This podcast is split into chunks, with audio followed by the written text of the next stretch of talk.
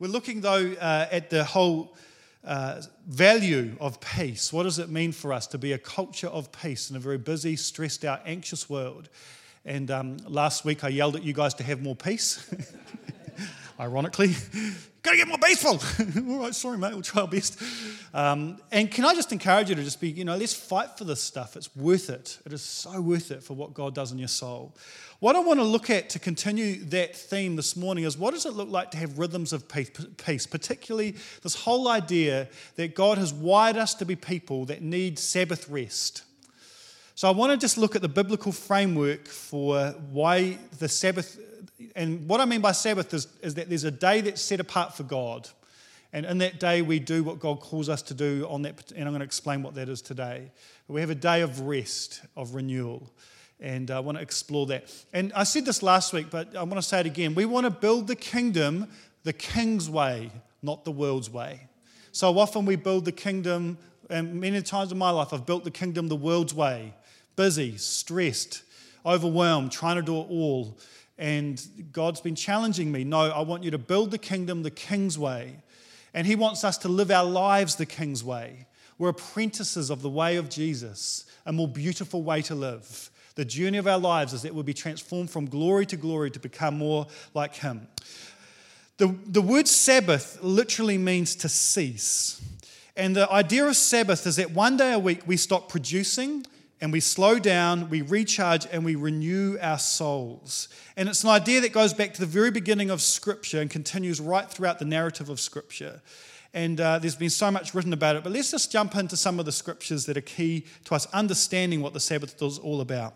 In Genesis 2, it says this Thus the heavens and the earth were completed in all their vast array. By the seventh day, God had finished the work he had been doing. So on the seventh day, he rested from all his work. And then God blessed the seventh day and made it holy because on it he rested from all the work of creating that he had done. We are made in the image of a God who rests. Just think about that for a second. You are made in the image of one who would rest, who would look at all this beautiful creation and then just rest and be. And uh, it's interesting that when God looks at creation, He says, This is good. And then on that seventh day, He looks at what He has created and He says, This is holy. So that's a big deal. Uh, and the Sabbath is instituted itself in terms of uh, the, the, weekly rhythm in Exodus 16:23, when the Israelite nation is leaving Egypt. He says this to them: "This is what the Lord commanded. Tomorrow is to be a day of rest, a holy Sabbath to the Lord. So bake what you want to bake and boil what you want to boil. Save whatever is left and keep it until morning." The story for the Israelite nation up to that point is that their whole identity was caught up in what they produced. Their whole worth was caught up in what they produced. If you make bricks for Pharaoh, you have value. If you don't make bricks, you have no value and your life is meaningless, and we will probably kill you. And so, for, for centuries, the Israelite nation had worked seven days a week and had been whipped and had been beaten. And so their whole psyche had been shaped in such a way that said to them, Your only value is in what you can produce. And then God frees them from slavery, and the first thing he says is, I want you to rest. Because your identity is not in what you produce, it's in whose you are. And it is the same today. Your identity is not in what you produce, it is not in what you make. You, that is not where your value lies. When you meet Jesus, you discover that your value is in whose you are. And therefore, work can find its proper place. Now, uh, I'm talking a lot about rest and peace at the moment, uh, but the Bible is as clear about work as it is about rest. So I'm not talking about living some unemployed, lazy, indulgent lifestyle where we do nothing. That is, that is evil as well. And we're called to work. But our issue in our culture is not doing nothing. The issue in our culture is overwork and busyness. And if you, as Shrek said, was as Donkey said to Shrek, you've got to peel some onion layers back because what's underneath that is a drivenness. And I was talking about this last week, where often we are still living under our parents' expectations about the Protestant work ethic. And they may be long dead, but we're still living under their expectations. God wants to free us from slavery. Sometimes we're living under the expectation of a boss or a culture or a system, and we say we're victims because we can't change this. You know what? You aren't in control of your outside circumstances, but you are in control of how you respond to it. So you can choose not to be a victim in terms of that culture, and you can disappoint your boss, and you can disappoint our culture, and you can get free, and your soul gets restored. And this is the Lord's desire for us. It's absolute rebellion against Western culture, which bows down at the altar of productivity. The Sabbath says, don't get it done. The Sabbath is our gift of, from leaving Egypt, where our worth came from the amount of bricks we produced. And the slave master says, Your worth comes from that. And if you don't produce enough bricks, you, you, you're killed. You have a new identity, not in what you do, but in whose you are to continue to bang the Sabbath drum, uh, God then institutes it in the 10 flippin' commandments. It's a big deal for God. Let's go through the 10 commandments and let's particularly look at what he says about the Sabbath. There's a whole lot of fairly straightforward stuff that God says to Moses about the Ten Commandments. Then he has to unpack the Sabbath one a whole lot more detail than any of the other ones. Remember the Sabbath by keeping it holy. Six days you'll labor and do all your work, but the seventh day is a Sabbath to the Lord your God. On it you shall not do any work, neither you nor your son or daughter, nor your manservant or maidservant, nor your animals, nor the alien at your gates. For in six days the Lord, and it harks back to Genesis 2, for in six days the Lord made the heavens and the earth and the sea and all that is in them. But he rested on that seventh day, and therefore the Lord blessed the Sabbath day and made it holy. Can you see the narrative from Genesis 2 through to Exodus 20 where the Sabbath gets introduced? Now, Matt, do you want to bring up the Ten Commandments? It's interesting on the Ten Commandments. Is that there, Matt? Or is that not working at all? Oh, are you sure there's a picture of like this kind of brownie picture of the Ten Commandments not on there? All right. All right. It's interesting in the Ten Commandments because the, the Sabbath commandment uh, so, the, the, first part of the commandments talk about how we relate to God. Don't have any, any other idols, worship Him and Him alone. And then the last commandments, the last five commandments, talk about how we treat one another. Don't envy your neighbor. Don't sleep with your neighbor's wife. You know, all these kind of stuff that you shouldn't do. This, the hinge between how we relate to God and how we relate to others is found in the Sabbath. And there's this, again, theologians kind of wrestle with this stuff, but there's this idea that if you can't rest, it's very difficult to treat, to, to live honoring God's ways, and it's very difficult to love other people when you're just stressed and rust. You, as we said last week, it's very difficult to be present with what's in front of you if that's not there. But you know, the other interesting thing I, I find about the Ten Commandments is that if a pastor or a Christian violated any of the other commandments, we would have a huge issue, right? Now, now, if I wandered past your room and I saw you bowing down to a little Buddha, you know, and you were one of our leaders, there would be a conversation we would need to have about where you're at. Now, if, you know, from time to time, if, uh, you know, you decide it could be a good idea to sleep with your neighbour's wife, I would have a wee issue with that if you're in leadership in our church. I would encourage, seriously discourage you not to do it. I'd encourage you to avoid that temptation. And on we go. All of the commandments would have a huge issue if people acted them out. When it comes to the Sabbath, for some reason, we are culturally blind. Oh, you work seven days a week. Oh, you're doing all the stuff for the church. Oh, you're doing all the, oh, you're so committed. Good on you. Oh, you're bleeding to keep the flag red. You know, well done. It's so good. You know, it's amazing that you, and it's like, hold on a second. No, this is broken. This is in the Ten Commandments. This is the core moral center of the Christian faith, is that this is what matters to us. Now, now, I'm not talking about some legalism here because Jesus died on the cross so that we could be forgiven from all of that. So, if you've committed adultery in the past or you've been kind of getting involved in stupid other religions or whatever, you can be forgiven. That's why we come to the table. Hallelujah. And, but we need to come to the table and, and repent for our busyness. It's weird how we can feel guilty about certain sins, but we don't feel guilty about working seven days a week. And just, anyway. Come on, come on. Oh man, I want to take you guys everywhere, man. I want to stick you in my pocket and just preach with you guys in the front row everywhere I go. And you know, you know how firmly this is enforced? It's the death penalty if you don't.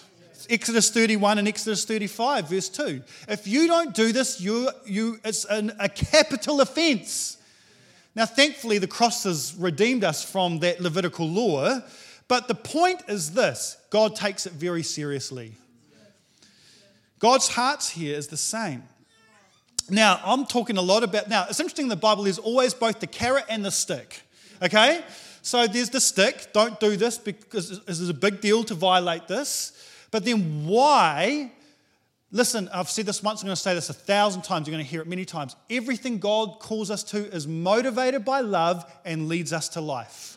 Everything, no exceptions. Everything is motivated by love and leads us to life.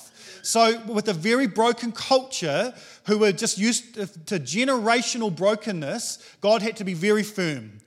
Eat the lollies, this I'll kill you. It's effectively what he's saying. I want you to chill out. And it's like, you know, you don't need much more encouragement. Oh, sweet, sweet, right, I chill, you know. Listen to this in Isaiah. There's so much promise around the Sabbath day. It says this in Isaiah 58, 13 to 14. If you keep your feet from breaking the Sabbath and from doing as you please on my holy day, that is, that is us, let's be honest. If you, Lord, we have, we, have, we have broken your Sabbath and we've done as we please on your holy day, right? But if you keep your feet from breaking the Sabbath and from doing as you please on my holy day, if you call the Sabbath a delight and the Lord's holy day honorable, and if you honor it by not going your own way and doing as you please or speaking idle words, then listen, then you will find joy in the Lord and I will cause you to ride on the heights of the land and to feast on the inheritance of your father Jacob. The mouth of the Lord has spoken. What an amazing promise! Amazing promise. So the Jewish people took this very seriously. And they were like, okay, we've got to take this thing very seriously. So, what the Jewish people then developed is what they called the Talmud. And the Talmud is the interpretation of the Levitical laws. What does it look like to follow this uh, to, to what is it, what, and then they got really into the weeds, like what is work and what's not work. And so, um, so all sorts of different rabbis would have different interpretations about what you could do on the Sabbath and at what point did you start to work and at what point did you cross a line and all that sort of thing. There were different interpretations of that. Uh, for example, some in the Talmud, you can find this. Uh, work looks like carrying, burning, extinguishing, finishing, writing, erasing, cooking, washing, sewing, tearing, knotting, untying, shaping, ploughing, planting, reaping, harvesting, threshing, winnowing, selecting, sifting, grinding. Oy, oy, don't do that in the nightclub anymore. Kneading, uh, combing, spinning, dyeing, chain stitching, warping, weaving, unraveling, building, demolishing, trapping, shearing, slaughtering, skinning, tanning, smoothing, or marking, teachers. Uh, so there's all sorts of things in the Talmud, whereas like, you just can't do this sort of stuff. And this particular understanding and interpretation that a rabbi had was called his yoke. And what had started as this beautiful gift had slid into legalism. And so Jesus comes along in Matthew 11 28 and says, Come to me, all you who are weary and burdened, and I will give you rest. Take my yoke, take my set of interpretations upon you, and learn from me what that looks like to do. For I am gentle and humble in heart, and you will find rest for your soul. For my yoke is easy and my burden is light. My set of interpretations about what it looks like to outwork this is uh, easy. Mark uh, chapter 2. One Sabbath, Jesus was going through the grain fields, and as his disciples walked along, they began to pick some heads of grain. The Pharisees said to him, Look, why are they doing what is unlawful on the Sabbath? And he answered, Have you never read what David did when he and his companions were hungry and in need?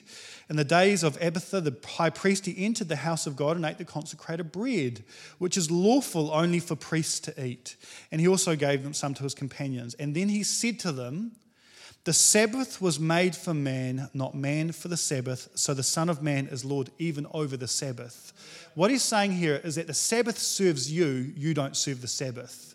And that he's actually over this whole thing. He's the one that reigns and rules over it. So Jesus turns it completely upside down. It's not about legalism, it's not about some burdensome commandment, it's about grace and it's about life. The law still stands, but Jesus' interpretation of it takes the heart of God's intent and motive in giving that commandment. So the principle still stands, the value still stands, but God's invitation through Jesus is to a richer life through applying this to our lives. It's not a thing of legalism. Sometimes people get caught up. It's about this day or it's about this day. It's not anymore, thanks to what Jesus has done.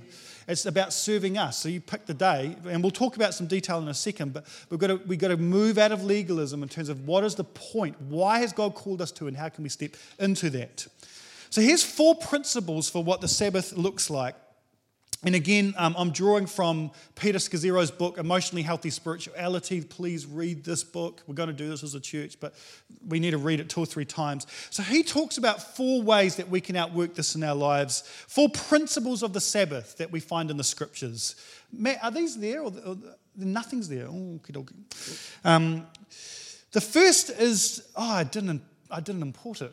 That'll be why. Okay. Little problem do all that work to make a slideshow and then you forget to import it. Last hurdle. Okay, so here's the four principles of the Sabbath. The first is to stop. The Sabbath is first and foremost a day of stopping. To stop is literally is built into the literal meaning of the Hebrew word Sabbath, to stop. And so uh, there was always one more thing we've got to do before we stop normally, right? There's that job we've just got to do before we can stop. And to Sabbath is saying, I'm stopping. And here's the thing the Sabbath is, the, is um, like the future reality when the world is the way it should be, breaking into the present. So we act like our jobs are done, even though they're not. Now, interestingly, in the, uh, for the Jewish people and in the Hebrew scriptures, which we'll talk, uh, have a look about in a second, they talk about making every effort to enter into the rest of God. So for the Jewish people, when they would go to do their Sabbath, it wasn't like, you know, wake up, oh, it's Sabbath day, sweet, let's just chill. They would prepare for the Sabbath. They would make some effort to enter into that rest. And so to stop requires us to do things that help us to stop.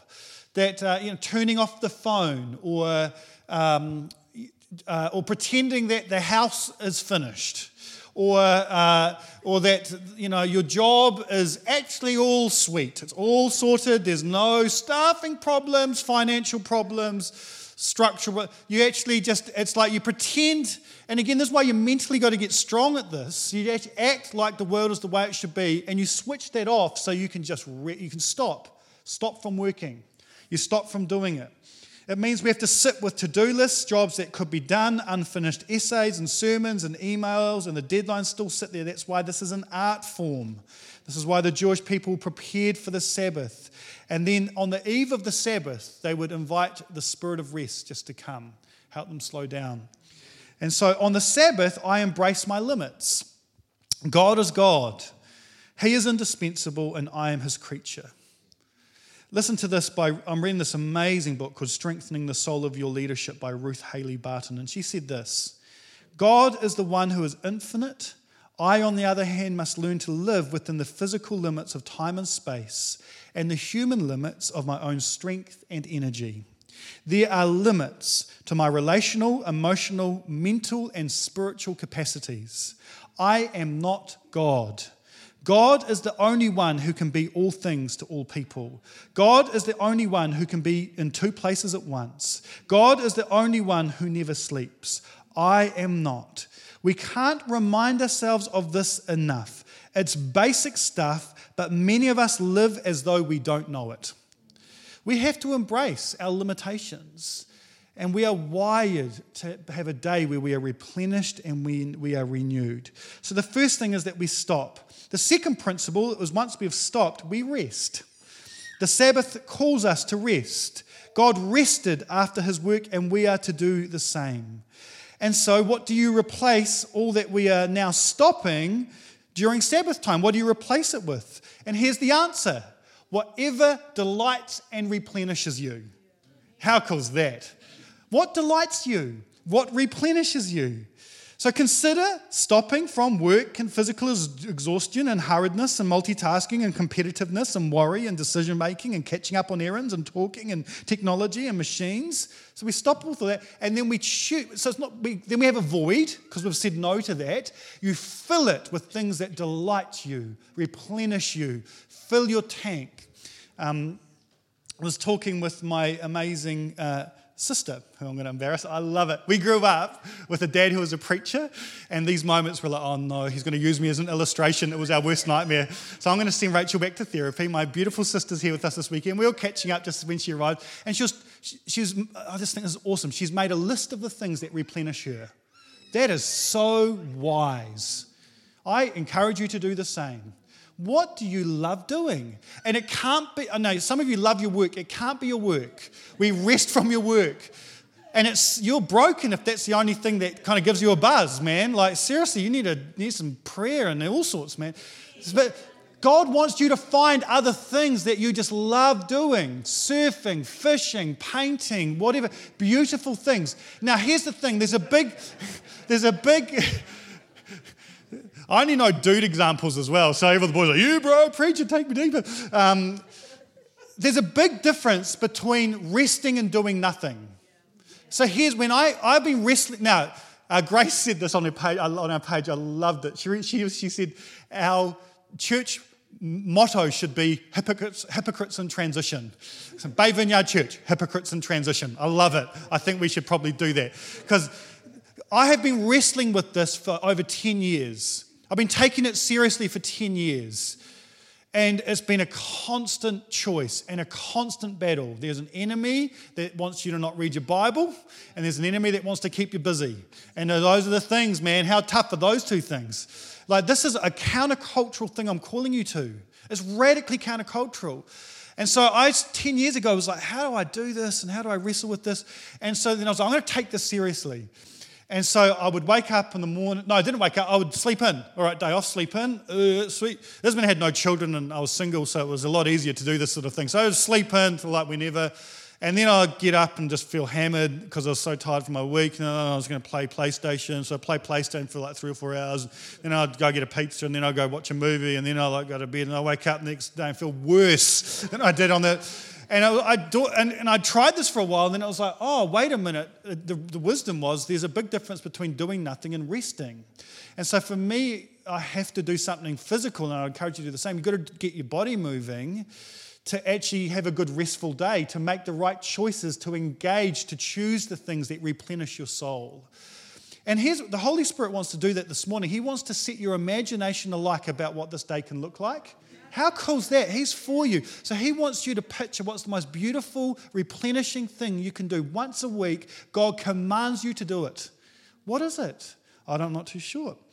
The third thing is to delight. So we stop, we rest, and we delight. Delighting in what God has given us. The, the Hebrew, uh, after finishing the work of creation, God declares it is very good. God delighted, tove is the, the Hebrew, he delighted in what he saw. And that word communicates a sense of joy, completion, wonder, and play. And uh, that's radical in a, couch, a culture that is delight deficient. God wants to encourage us to do those things, as I've just been saying, to that, that just we delight in, that we just that fills our tank. And the fourth component of the Sabbath is to contemplate. The final quality of biblical Sabbath is the contemplation of God.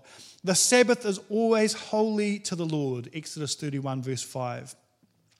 Pondering the love of God remains the central focus of our Sabbaths.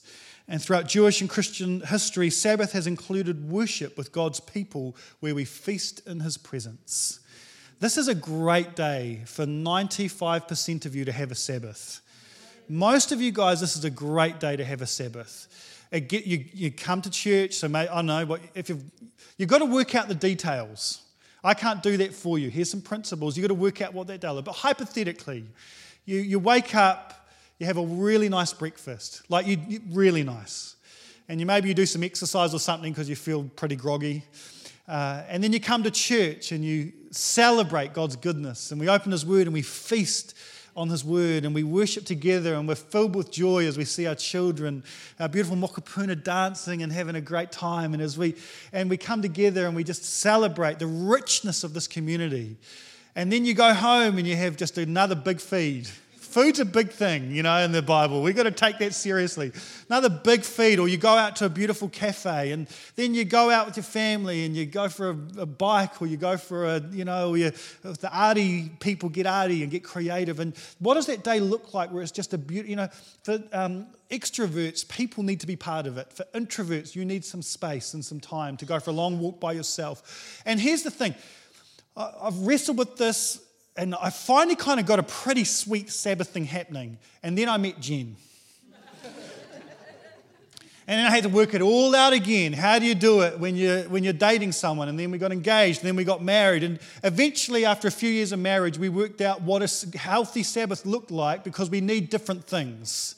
So sometimes we're together for part of that Sabbath day, and for sometimes I need some space. I need to go for a walk. I need some cave. I need to process. And she would go out and hang out the gills and talk about feelings or whatever, and like you know, and probably their husbands. Uh, and uh, and we got it real sweet, man. I went for a surf, and then we had children you know, and it's like, oh man, so how the heck do you do Sabbath when you've got, you know, full time, you look after these guys full time? And they're not that phased about whether you're contemplating or resting or stopping. They, in fact, they quite like to drive you up the Blinken Wall half the time. So it's like, okay. So we had to wrestle with what does it look like in that age and stage. And you've got to keep making the effort to enter in the rest of God. And you've got to keep sitting down with your significant other and say, what does it look like in this season for us to do Sabbath? If you do shift work, you've got to work it out. If, and here's the lie the enemy wants you to believe that your circumstances are so unique that you are the exception. That is a lie from the pit of hell. You are smarter than that and you have the Holy Spirit who is with you. And He is He's the outside influencing you, helping you walk the way of Jesus. So I don't know what it looks like for you. I can't tell you that. And and religious leaders have tried to impose things on people all the time. Here's what you must do to keep God happy. I'm not going to do that. I'm going to say, here's what the Bible says. You therefore now go and live it. Work it out. Wrestle with it. Jesus said, Those who hear my words and do it, they are the people building their house on the rock. You, you hear my words and you don't do it, it's like shifting sand. And so, this is the thing, you've got to work it out. And the difference between people that are stepping into more and more life are the people that are applying this to their lives we have believed a lie in our culture that says information equals transformation. And that is a lie. Information brings revelation, but it's application that brings transformation. So if you want your life to change, you're going to have to work out about how you apply this to your life, right? And so, and by the Spirit of God, He wants to help you work that out. But this isn't it's tough on one level because we're very broken. And sometimes we can be physiologically addicted to the high of just keeping on going. But eventually you will hit the wall and your soul will get so depleted, it's going to be a long way back. But God by Spirit will lead you there. But here's the thing how about we don't get there to learn this tough lesson? How about we see what the scriptures are saying and say, I want to apply this to my life now? And we're not talking about something lame.